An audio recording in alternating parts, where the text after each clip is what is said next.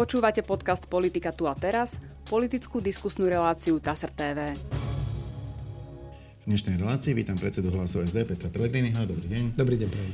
Pán Pellegrini, dneska tých tém bude niekoľko. Končiť budeme tými aktuálnymi vrátane toho, čo si myslíte o možnosti vymenovania úradníckej vlády, ale začneme vašou úplne aktuálnou témou. Predstavili ste slovenskú petíciu, ja prečítam zo správy TASR. Strana Hlas SD spúšťa národnú petíciu za zmenu troma požiadavkami. Chce nimi zaviazať budúcu vládu na pondelkovej tlačovej konferencii, to oznámil jej predseda Petra Pellegrini. Prvou požiadavkou petície je, aby budúca vláda zastavila zvyšovanie cien energií a potravín súkromnými korporáciami. Strana tak plánuje vrátiť kontrolu nad strategickými energetickými spoločnosťami do rúk štátu. Nová vláda by sa tiež mala zaoberať cenotvorbou potravín a v prípade potreby by mala zasiahnuť tvrdou rukou. To je tu úvodzovkách ako citát. Petícia by tiež mala zaviazať vládu, aby chránila dôchodcov, rodiny a slabých pred stážovaním, mala by im garantovať skutočný 13. dôchodok a mimoriadnu finančnú e, pomoc formou automatu uviedol Pellegrini. Pokračuje, že posledným bodom je znižovanie platov politikov, ak sa vláde po roku nepodarí zastaviť prepad životnej úrovne Slovákov. Pre hlas bude názor ľudí vyjadrený v petícii záväzný. Petícia by podľa neho mohla byť súčasťou volebného programu strany a aj súčasťou podmienok na vstup hlasu do vládnej koalície. Uvádza TASR. Vy ste hovorili, že by ste chceli touto petíciou ako keby spojiť voličov zmeny, vrátane tých, čo volia iné strany, ale strany, ktoré sa snažia presadiť zmenu v slovenskej politike. Prečo potom tú petíciu presadzujete sami? Prečo to robí iba hlas? Prečo to nie je pod ňou podpísaných viacero strán? Pretože je to naša aktivita, náš pohľad na to, ako by mala byť do budúcna spravovaná Slovenská republika. A je ale tá, tá téma tej petície formulovaná tak, aby ju naozaj mohol podpísať e, aj hoci kto iný, a nemusí to byť len potenciálny alebo budúci volič hlasu. Pretože tak, ako ste tie otázky e, spomenuli, sú to veci, ktoré naozaj sú e, rozhodujúce pre budúci charakter štátu. Či to bude štát, ktorý bude sa len prizerať na to, čo sa na, na e, trhu alebo, alebo v ekonomickom prostredí deje, bez ohľadu na to, či vie alebo nevie do toho zasiahnuť. Či to bude štát, ktorý a, bude riadený tak, že ľudia, ktorí sa dostanú do problémov, budú závislí od toho, či dotyčný aktuálny premiér alebo minister chce alebo nechce im pomôcť alebo či to bude štát, ktorý jednoducho bude vždy sa starať o svojich občanov bez ohľadu na to, aj vtedy, keď má napríklad slabšieho premiéra alebo neschopného premiéra. No, Takže všetko smeruje k tomu a je to naša iniciatíva, pretože ja si myslím, že Slovensko po 30 rokoch existencie sa stratilo na tej svojej ceste a po 30 rokoch potrebuje zásadnú kvalitatívnu zmenu v riadení štátu. A toto je jedna časť tej zmeny, kedy ja som zástanca silnejšieho štátu, pandémia, energetická kríza, ekonomická kríza ukázala, že len silný štát dokáže previesť svojich občanov a ekonomiku cez tieto burlivé vody. A preto e, sa chceme aj ľudí spýtať na ich názor a vyžiadať si od nich aj silný mandát na vyjednávanie o charaktere budúceho riadenia štátu novovládnou koalíciou. A myslíte si, že takéto, e, tak, takoto pomoc dokáže robiť len štát, ktorý je silný v tom smysle, že napríklad ovláda e, svoje energetické podniky, alebo dokáže proste vyslo, vyslovene nútiť eh, to podnikateľské prostredie k tomu, aby sa správalo povedzme v tej krízovej situácii nápomocne. Eh, alebo je to možné, hm, ja neviem, sú, sú názory, že sa to dá aj mekšími prostriedkami, že nie je potrebné takto, takto koncentrovať silu do rúk vlastne štátu. Sú oblasti, kde som presvedčený, že tá silná ruka štátu musí byť, alebo sa musí vrátiť, ak tam nie je. A je to energetika, je to samozrejme potravinová bezpečnosť.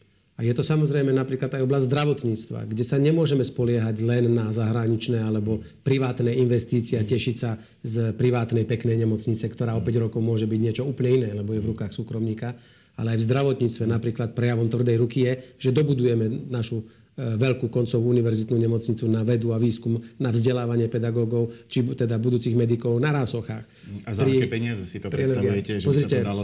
Ak odbočím lebo, lebo... na chvíľku k, na, k rásochám, prosím pekne, nakoniec vidíte, čo sa deje, že minister, hmm. ten istý človek je zároveň premiér, sám sebe dáva pripomienky, potom tvrdí, že to nie, nie sú pripomienky zásadné. My sme vyzvali už dávno uh, rezort uh, financí, aj, aj úrad vlády. Ja som sám bol osobne na mieste hmm. Rásoch je to tam presne takisto, ako som to pred troma rokmi tejto vláde nechal. To znamená, nič sa tam nepohlo. Povedal som im, že z plánu obnovy sa rásochy nikdy nedostávajú, pretože už teraz je všetko v červených, e, v červený semafor svieti, tie milníky sú absolútne už prekročené Treba si to priznať, treba 250 alebo 260 miliónov zrásoch presunúť do všetkých našich nemocníc po Slovensku. Nech ho neprídeme a nech sa pekne skultivujú tieto nemocnice a, a rásochy postavíme z rozpočtu. No ale tam na tie rásochy, pokiaľ vieme viacej peňazí určených, to ostatné prepadne? Alebo... No nie, na rásochy je teraz, keďže rásochy sa majú do konca roku 26 postaviť len ako skelet, mm. tak asi len 280 mm. miliónov je na to prichystaných, ale aj tie prepadnú. Čiže ja hovorím, dajme 280 miliónov do slovenských nemocníc mm. po celom Slovensku a tieto začneme stavať, ale urgentne a rýchlo v prvej fáze zo štátneho rozpočtu a potom uvidíme. No, vráťme sa k tej petícii. Tak. Bolo tam niečo, čo ma zaujalo a to je ten prísľub znižiť platy politikom. Je to téma podľa môjho názoru, aspoň e, keď sa podáva e, takým tým spôsobom, že to nejako, nejako pomôže Slovensku alebo zachráni slovenskú ekonomiku, niečomu pomôže, veľmi populistická. Uh-huh. V skutočnosti tie peniaze, ktoré poslanci dostávajú, aj keď im ich ľudia závidia, samozrejme, nie sú také, že by niečo znamenali z hľadiska výdavkov štátu. Je to smiešné. Prečo, prečo sa o to treba snažiť? Poviem vám, že som dlho tiež zvažoval nad tým, či takýto typ otázky tam v tej petícii má byť alebo nie. Ale keďže od vzniku hlasu hovorím, že aj spôsob tvorby politiky sa musí zmeniť, aj, aj politika musí prejsť zmenou, e, nielen vláda.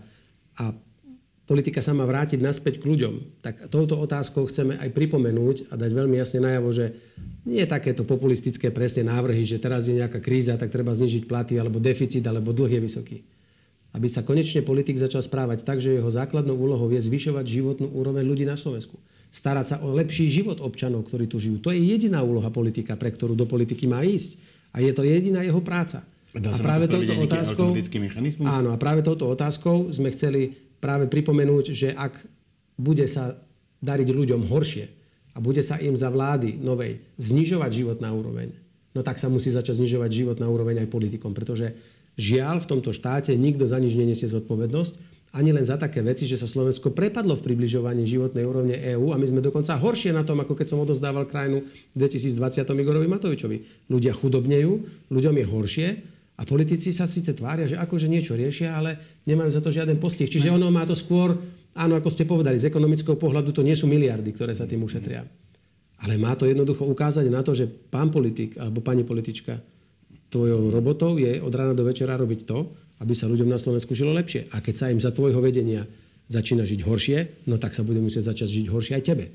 No druhá vec je, že e, ak nastane aj tá zmena, za ktorú robíte túto petíciu, povedzme v septembri, lebo zatiaľ, sa, zatiaľ je schválený tento termín volieb, e, neukazuje sa, že by mal tento štát nakumulovaný nejaký kapitál na to, aby sa vedel nejakým spôsobom rýchle rozbehnúť k rastu životnej úrovne. Skôr sa zdá, že narastli dlhy a že bude treba šetriť. E, to znamená, tá situácia nebude jednoduchá. Ak, ak teda si dávate záväzok zvyšovať životnú úroveň, možno nebude z čoho. No, ale takto vám poviem. Áno, že pred nami je vysoký dlh a vysoký deficit. Táto vláda o tretinu zvýšili, zvýšila náš dlh a to je asi 4600 eur na každého človeka od novorodenca po najstaršieho občana len za tieto 3 roky. A tie peniaze nikde nevidíme. My nevieme, čo sa s nimi stalo. Dlh je vysoký, áno, budeme tlačení alebo stať pred úlohou konsolidovať, začať šetriť. Ale ja vám poviem na rovinu, pokiaľ ja budem mať tú možnosť byť súčasťou vlády alebo na jej čele, nikdy neuprednostním číslo v Exceli, pred skutočným osudom čo i len jedného človeka na Slovensku. Nebudeme môcť tolerovať to, že budeme sa snažiť sekať a znižovať dlh nejakým rekordným tempom alebo o percento ročne, ale necháme živoriť ľudí na ulici bez toho, aby si mohli kúpiť potraviny aj lieky zároveň. Jednoducho takto to nefunguje. Dlhodobá konsolidácia verejných financií má spočívať v tom, že budeme vytvárať také prostredie, aby na Slovensku sa viac vyrábalo s vyššou pridanou hodnotou, aby sme generovali mm. dodatočné príjmy, mm. aby sme boli schopní tú kvalitnú životnú úroveň človek u, u ľudí do, do, dosiahnuť a respektíve zlepšovať. Takže to je prvý moment. Ale vrátim sa ešte úplne naspäť k tomu silnému štátu, Naozaj krízy zmenili svet tak, že Slovensko sa už nemôže vrátiť nikde naspäť. Aj celý svet sa už zmenil tak, že sa už nikdy nevráti to, čo bolo pred trome, pred piatimi, pred desiatimi rokmi.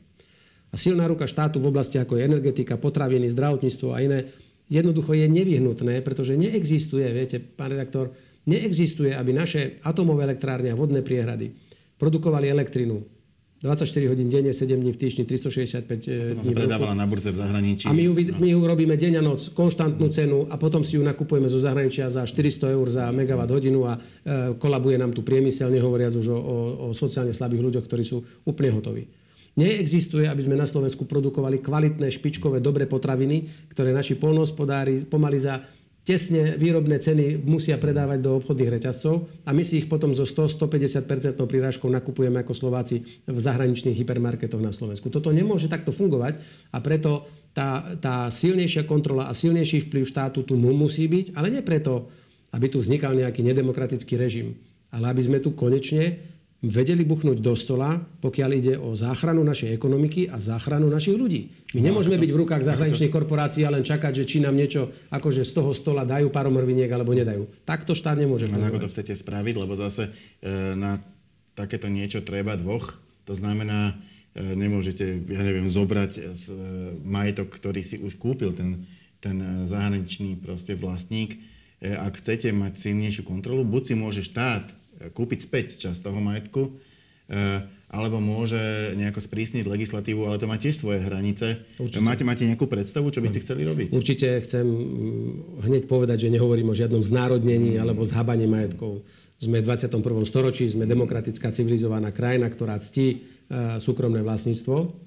Ale samozrejme, že štát už len v niektorých prípadoch nevyužíva ani len tie právomoci, ktoré z privatizačných zmluv alebo z akcionárskych zmluv mu vyplývajú. Častokrát je to lajdáckosťou nominantov štátu, ktorí tam len poberajú v predstavenstvách platy, ale nevy, ani nevinúcujú e, záujem štátu. Prvá vec. Druhá vec, áno, po dohode za komerčných e, podmienok e, je možné navýšiť podiel nás v štátnych podnikoch. Je možné reguláciou napríklad prikázať oddeliť vlastníctvo uh-huh. strategickej infraštruktúry od prevádzky strategickej infraštruktúry. Ja, prepačte, ale ja som presvedčený, že taká vec, ako je vodná, ale, vodná elektráren Gabčíkova, chvála Bohu, je v rukách štátu. Vodná kaskáda na váhu? Nie alebo atomová elektráreň jedna druhá. Si myslím, že na liste vlastníctva by mali mať napísané všetky tieto tri veci. Dve atomové elektrárne a Váska kaskáda v majetku Slovenskej republiky. A nie Taliansko, Česko, neviem akého konzorcia, kde štát má 33%. Áno, žiadna e, privati- e, reprivatizácia násilná alebo zhabanie, ale ako ste povedali, buď odkúpiť časť naspäť do rúk, alebo reguláciou prinútiť, že štát musí mať vplyv. Pozrite sa, Francúzsko, 70-percentný vplyv minimálne na energetický sektor ako vláda. Česká republika takisto, v Čeze 70-percentný minimálny podiel. Taliansko, ktoré má v najväčších podnikoch zlatú akciu, bez ktorého sa nemôže nič udiať zásadné v týchto podnikoch. A my sme zostali tu ako 33-percentný vlastník e, napríklad elektrárne. Ale hovoríme aj... Stále, stále narážame na to isté. E, všetky tie veci sa dajú spraviť, dajú. ale... Potrebujú... Len ich treba chcieť urobiť. No a treba mať na ne peniaze. A budeme na to musieť zohnať aj peniaze a Viete, zoberte si, že sme teraz, e, vláda povedala, že ide minúť 3, 4, 5 miliard na sanovanie cien energií.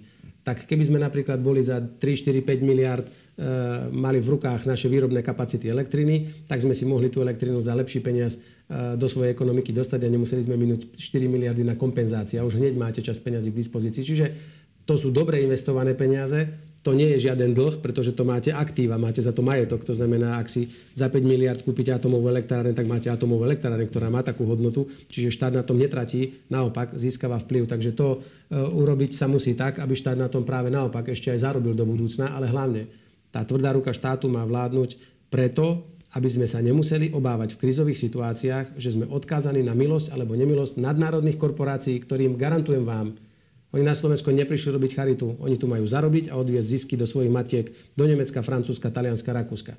A my nemôžeme ako štát čakať ako, ako taký nesvojprávny človek, že či tieto veľké konglomerácie alebo cudzie krajiny sa rozhodnú nám pomôcť alebo nie. V určitých oblastiach nech je voľný trh, ale pri energetike, pri potravinách sa ukazuje, že voľná ruka trhu zlyháva. A to sú veci, kde štát musí zabezpečiť občanom a svojej ekonomike stabilné, predvydateľné prostredie a preto si myslím, že ľudia by mali podpísať túto petíciu a dať novej vládnej koalícii jasný odkaz. Chceme silnejší štát, ktorý sa o nás postará, keď nám bude ťažko a keď prídu také krízy, akých sme svedkami teraz. No, mimochodom, dosť často sa vás novinári vypitujú a je to celkom komplikovaná téma, s kým by ste išli do budúcej vládnej koalície, s kým by ste nešli. Je pravda, že e, povedzme lavicové strany majú skôr stratégiu e, nerobiť si nejaké čierne a biele veľké listy pred voľbami a tak. E, počkajú si najprv, ako rozhodnú ľudia. Ale aj tak sa vás pýtajú, a čo s tým progresívnym Slovenskom a e, ja neviem, SAS, či by bol alebo nebol partner. E, ako počúvam, už vás nebudú chcieť za partnera.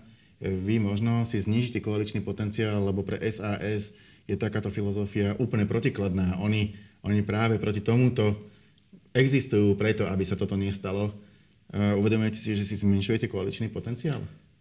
Ja robím všetko preto, aby sa ľuďom na Slovensku žilo lepšie. A to je náš hlavný spojenec. Našim spojencom aj pred voľbami, aj po voľbách musia byť ľudia tejto krajiny. Našim spojencom musia byť mesta a obce, našim spojencom musia byť aj firmy, ktoré ľuďom na Slovensku prácu dávajú, pretože na čo by nám boli ľudia, ktorí nebudú mať prácu. A týchto všetkých my pozývame za jeden stôl a to sú naši spojenci. O tom, či koaliční uh, spojenci, kto, nám, kto naši budú, rozhodnú ľudia vo voľbách. A ja takisto už nebudem rozširovať ten zoznam, s kým áno, s kým nie ak ľudia si na Slovensku povedia, že aj cez túto petíciu, že si želajú budúcu silnú vládu, no tak potom aj to bude jedným z tých vlastne akoby e, meradiel, kto do tej koalície budúcej môže alebo nemôže ísť. A my sme tu povinní splniť žiadosť občanov. A my sme sa tých občanov teraz cez tú petíciu spýtali, či súhlasia s takouto silnejšou pozíciou štátu, či súhlasia napríklad, aby seniory pri dôchodkoch mali 13. dôchodok a neboli odkázaní na e, milosť, nemilosť nejakého budúceho premiéra, alebo rodiny ktoré sa dostanú, alebo domácnosti do ťažkej núdze, aby automaticky takisto dostali pri extrémnej inflácii nejakú mimoriadnú automatickú prirážku a opäť, aby neboli v rukách rukojemníkmi nejakého neschopného premiéra alebo človeka, ktorý nemá rád vlastný národ, tak preto chceme takéto e, veci do toho nášho systému zaviesť. A komu sa to bude páčiť, tak ten do toho pôjde. A kto bude hovoriť, že voľná, ruku, voľná ruka trhu všetko vyrieši a o ľudí sa netreba starať, no tak ten bude si musieť hľadať potom takú spoločnosť, kde s týmito názormi úspeje. Ale ešte raz, to pre nás je najdôležitejšie spojenectvo s ľuďmi a občanmi tejto krajiny. No, pre nich to robíme. No, táto téma zmeny sa naozaj väčšinou eh, pred voľbami eh, vyťahuje von vtedy, keď sa spája niečo. To znamená, eh, je napríklad problém eh, spojiť viacero opozičných strán a chcú mať nejakú spoločnú tézu, aby mohli tlačiť na vládu. Býva to, býva to práve heslo zmeny, eh, ale vy ste jej dali už aj eh, veľmi konkrétny špecifický obsah. Ste pripravení na to, že tých zmien môže byť teraz viacej, ktoré budú ponúkať rôzne iné subjekty? Neviem, či to budú teraz preteky o zmeny, ale ja vo všeobecnosti hovorím, že po 30 rokoch Slovensku potrebuje zmenu. Prvú zásadnú, na ktorej sa asi zhodneme všetci, je mať konečne opäť stabilnú, profesionálnu, dobre pripravenú vládu, ktorá počúva vlastných ľudí a ktorá, ich, e, ktorá sa aj snaží riešiť ich problémy. A ktorá počúva ľudí, ktorí žijú na Slovensku. Lebo pre nich tá vláda musí byť. To je prvá zásadná zmena. Ale druhá, ktorá z časti sa prekrýva aj s tou e, zmenou naznačenou v tej, v tej uh, petícii, je, musíme úplne zmeniť spôsob riadenia tohto štátu.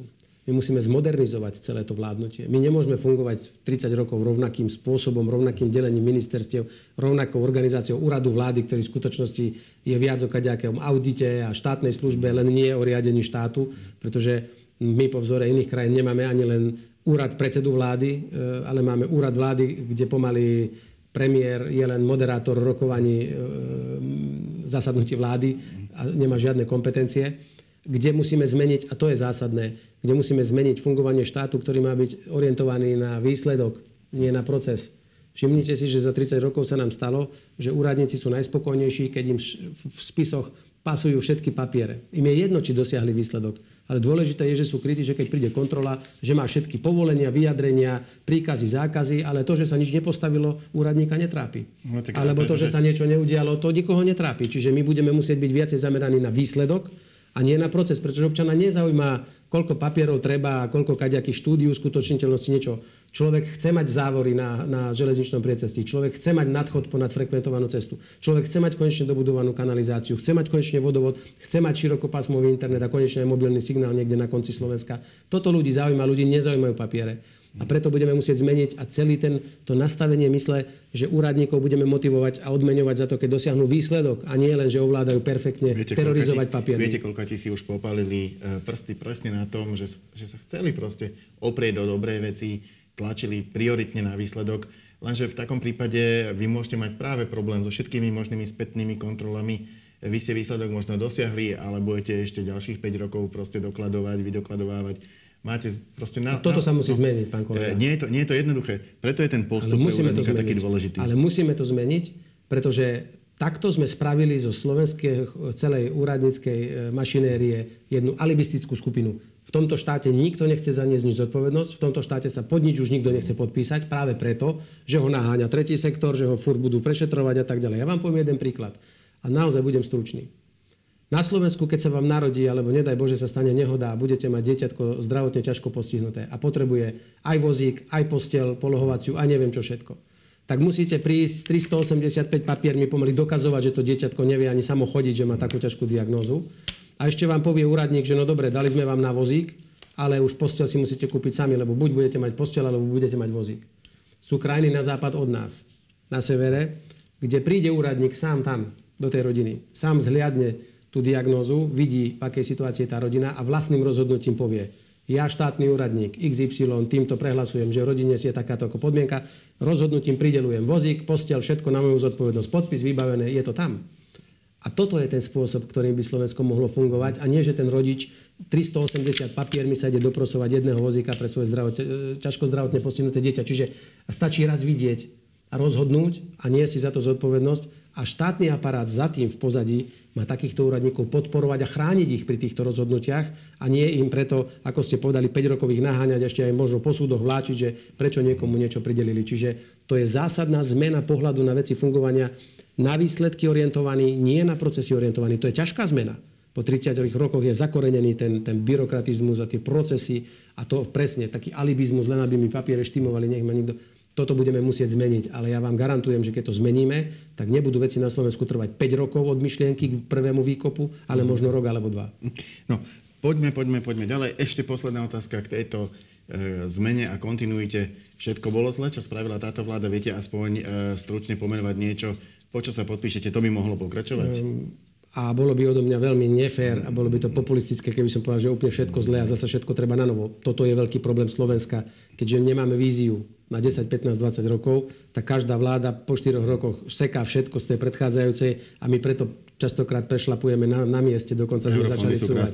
To presne, noví prídu hneď, porušia projekty na novo, potom nakoniec nič. Mňa to veľmi mrzí a dokonca táto vláda, ktorá je dnes je taká amatérska, že porušila všetko a dnes už nemá ani pred voľbami aké pásky strihať, lebo keby bola pokračovala v projektoch, ktoré sme pripravili, aspoň sa mohla pochváliť niečím. Všetko zastavila, lebo bývalá vláda dodnes nedoručila ľuďom ani len jeden projekt, ktorý by aj dokončil riešila. Ale vrátim sa naspäť.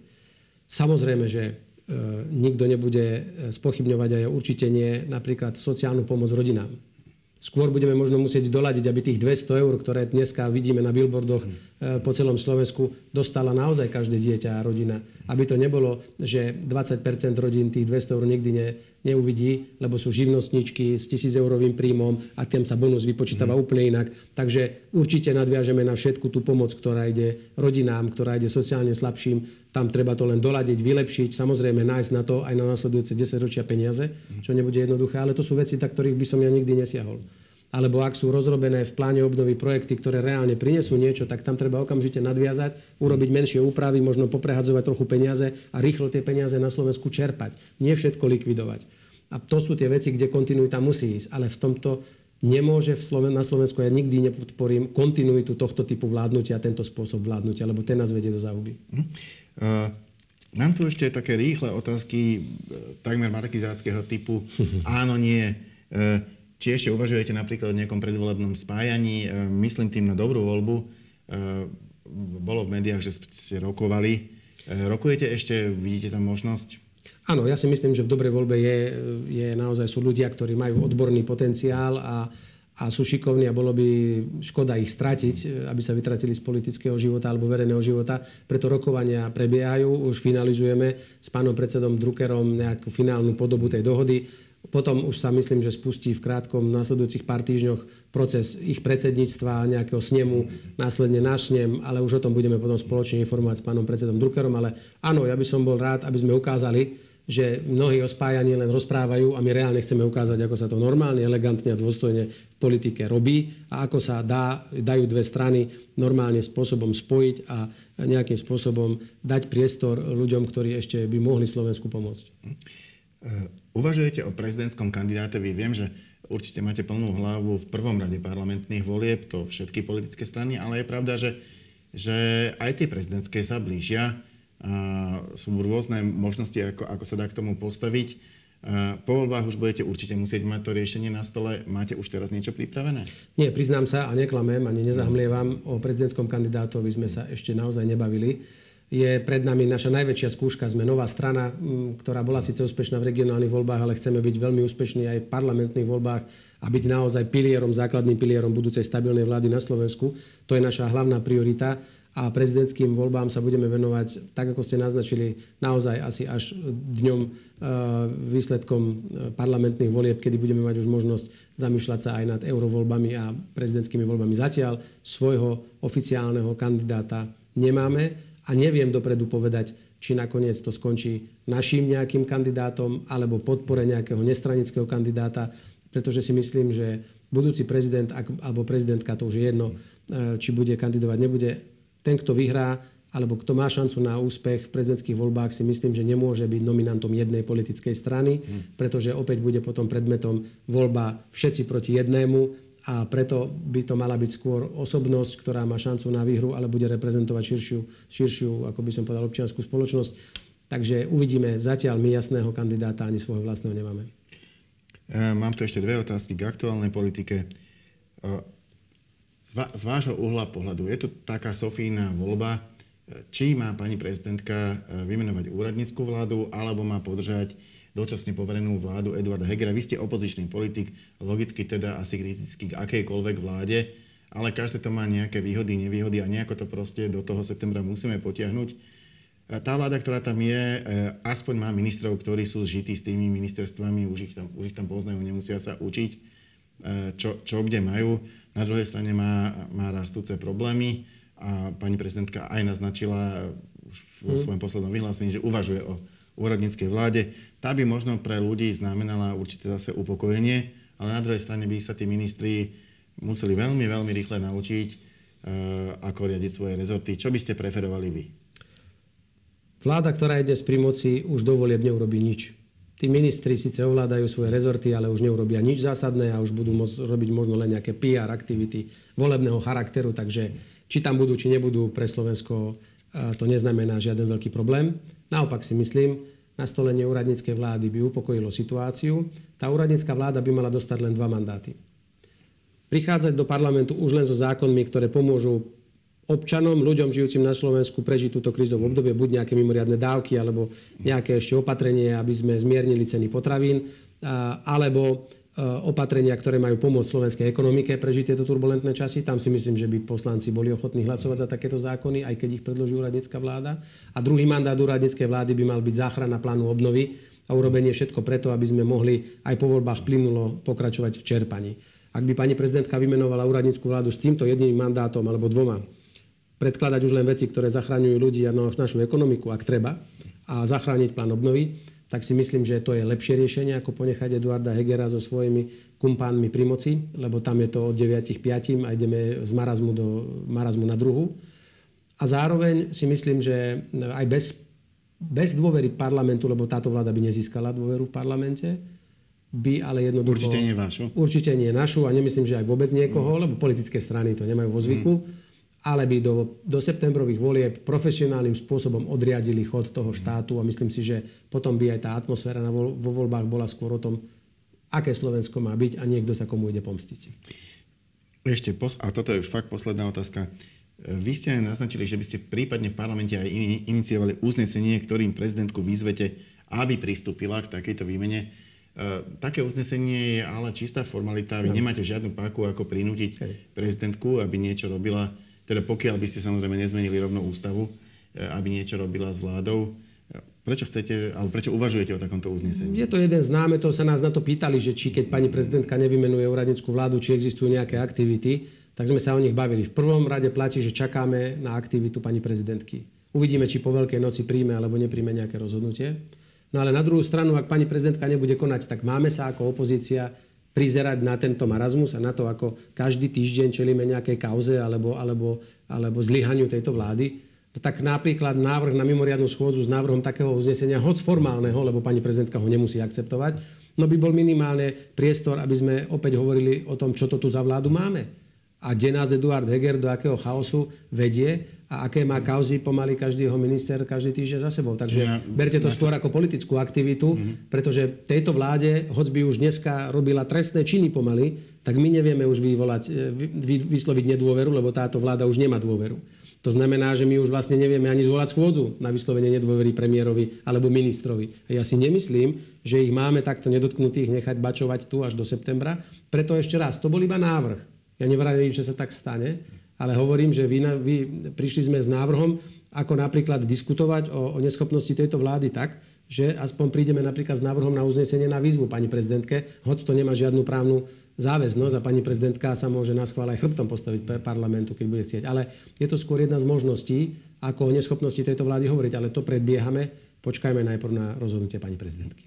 Ďakujem pekne, to bola posledná otázka našej dnešnej diskusie. Ja za účasť nej ďakujem Petrovi Pelegrinimu. Ďakujem za pozvanie a my sa v našej relácii stretneme opäť na budúci týždeň.